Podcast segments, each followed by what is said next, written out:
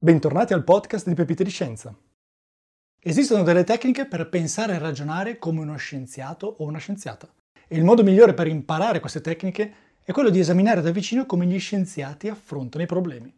La storia che vi racconto oggi vi permetterà proprio di imparare due tecniche per ragionare come scienziati. Tecniche che si possono utilizzare anche nella vita quotidiana, non solo per parlare di scienza.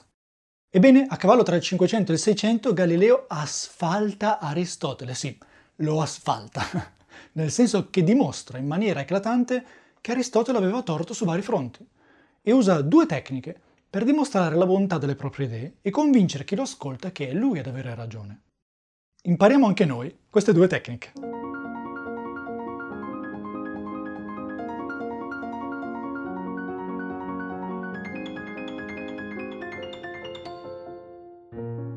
Immaginate di andare per strada e di chiedere alla gente se lascio cadere contemporaneamente dalla stessa altezza una scatola piena di piombo e un'altra scatola uguale ma vuota, quale arriverà per prima a terra? Cosa rispondereste voi e cosa pensate che risponderebbe la gente per strada? Io ho fatto questa domanda a molte persone, per la strada, ad amici, ai miei studenti all'università, e la maggior parte di loro ha risposto che arriverà a terra per prima la scatola piena di piombo perché pesa di più. È l'intuito a suggerirci questa risposta, e sembra sensato. Aristotele avrebbe risposto la stessa cosa e tutti gli studiosi della natura fino al 1590 circa avrebbero risposto la stessa cosa. Aristotele dice infatti, si vede che un corpo più è pesante, più esso cadrà con velocità maggiore. Anzi, secondo Aristotele una determinata pietra cadrà sempre con la stessa velocità, mentre un oggetto più leggero cadrà sempre con una velocità più bassa, proprio perché è più leggero. Ebbene, quanto dice Aristotele è sbagliato. Ora vi mostrerò due tecniche con cui Galileo convinse tutti che in realtà Aristotele si sbagliava. La prima è una tecnica sperimentale, mentre la seconda è una tecnica mentale, logica. Come vedrete si tratta di due tecniche che possiamo utilizzare tutti i giorni, anche noi, nella vita quotidiana, non solo per parlare di scienza. Due tecniche con cui osservare il mondo e prendere decisioni con uno spirito critico scientifico. Tecnica numero uno, che Galileo chiama le sensate esperienze e che noi nel XXI secolo potremmo chiamare la tecnica dell'isolamento del problema. Galileo nel 1638 pubblica un dialogo fra tre personaggi intitolato Discorsi e dimostrazioni matematiche intorno a due nuove scienze. Qui con me ho l'edizione in italiano moderno di Alessandro De Angelis.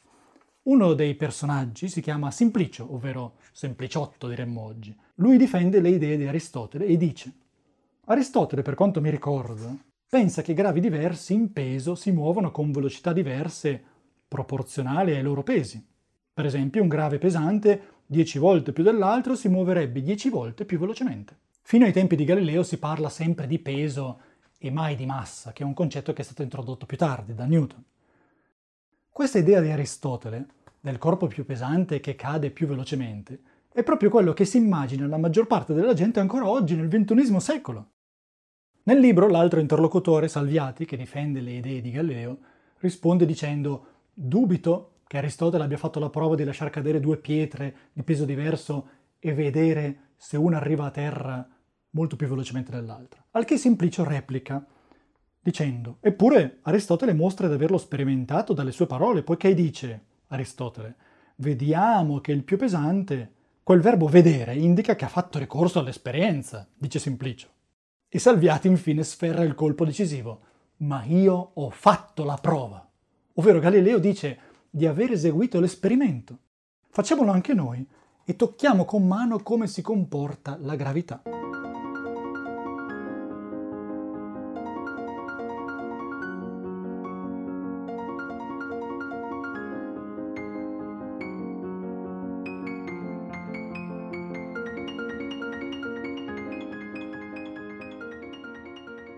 Ho qui con me un sasso e una foglia.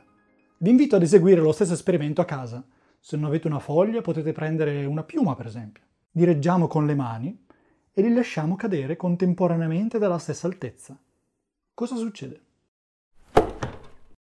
Il sasso arriva effettivamente a terra prima della foglia o della piuma. Questo significa che ha ragione Aristotele? No, significa che il nostro buon senso e l'intuito darebbero ragione ad Aristotele, ma spesso il buonsenso e l'intuito falliscono. Vediamo perché. Perché la piuma o la foglia arrivano a terra dopo la pietra? Qui molte persone a cui ho posto la domanda rispondono correttamente. L'aria fa ondeggiare la piuma a causa della forma della piuma. Quindi possiamo concludere che in questo esperimento l'aria gioca un ruolo chiave e che l'aria si comporta in modo diverso con la piuma e con la pietra. Ed ecco che arriva la prima tecnica da scienziati che possiamo imparare da Galileo. Quando si confrontano due cose tra loro, bisogna eliminare tutte le differenze e lasciarne solo una, solo quella che si vuole studiare. Bisogna isolare il concetto che vogliamo capire ed eliminare ogni altra interferenza. In questo caso la pietra e la foglia hanno almeno due cose diverse tra loro. La pietra ha una massa più grande, ovvero ha una quantità di materia più grande della foglia, e inoltre la pietra ha una forma più compatta della foglia. Come faccio ad essere sicuro al 100% che se la pietra arriva per prima a terra, ciò è dovuto alla differenza di massa e non alla differenza di forma? Non posso saperlo, a meno che io non elimini la differenza di forma. Metto quindi la pietra e la foglia dentro due scatole di uguale forma e poi le lascio cadere contemporaneamente dalla stessa altezza. Cosa accade? Le due scatole ora arrivano insieme a terra. Addirittura posso anche lasciare una scatola vuota ed essa arriverà a terra insieme alla scatola con la pietra. Ed ecco quindi la tecnica che Galileo chiamava le sensate esperienze. Prima di tutto, invece di fidarsi del buon senso, bisogna eseguire un esperimento, una prova. Questo vale anche per questioni di vita quotidiana. In secondo luogo, l'esperimento va pensato in modo da eliminare tutti gli effetti tranne quello che ci interessa. Per questo ho chiamato questa tecnica la tecnica dell'isolamento del problema.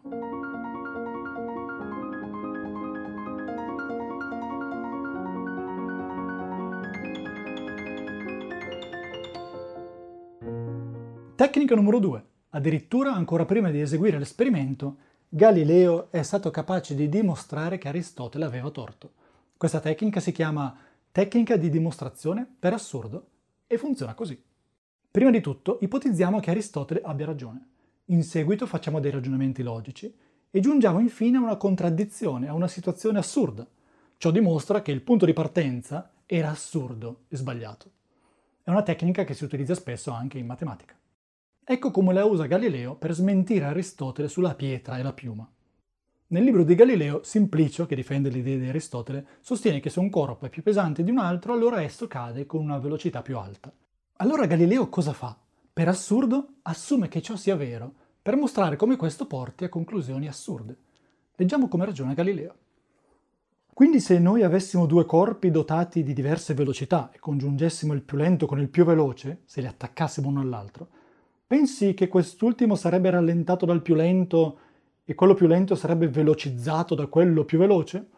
E Simplicio, che difende Aristotele, dice, secondo me le cose andrebbero proprio così. In altre parole, secondo Aristotele, ad ogni corpo è associata una velocità di caduta, al che Galileo inferisce il colpo dicendo che ciò è assurdo perché immaginiamo di avere due corpi di peso diverso, di massa diversa diremmo oggi. Secondo Aristotele il più pesante cadrebbe diciamo con 8 unità di velocità, mentre il più leggero con 2 unità di velocità, cioè cadrebbe più lentamente. Se si unissero questi due corpi, cioè se si incollassero l'uno all'altro per esempio, si otterrebbe un corpo più massiccio, che quindi secondo Aristotele dovrebbe cadere a 10 unità di velocità. Ma sempre secondo Aristotele, siccome la velocità di caduta del corpo leggero è più bassa, quando li unisco il corpo leggero dovrebbe rallentare quello pesante. I due corpi uniti dovrebbero cadere a una velocità intermedia, per esempio a 5 unità di velocità.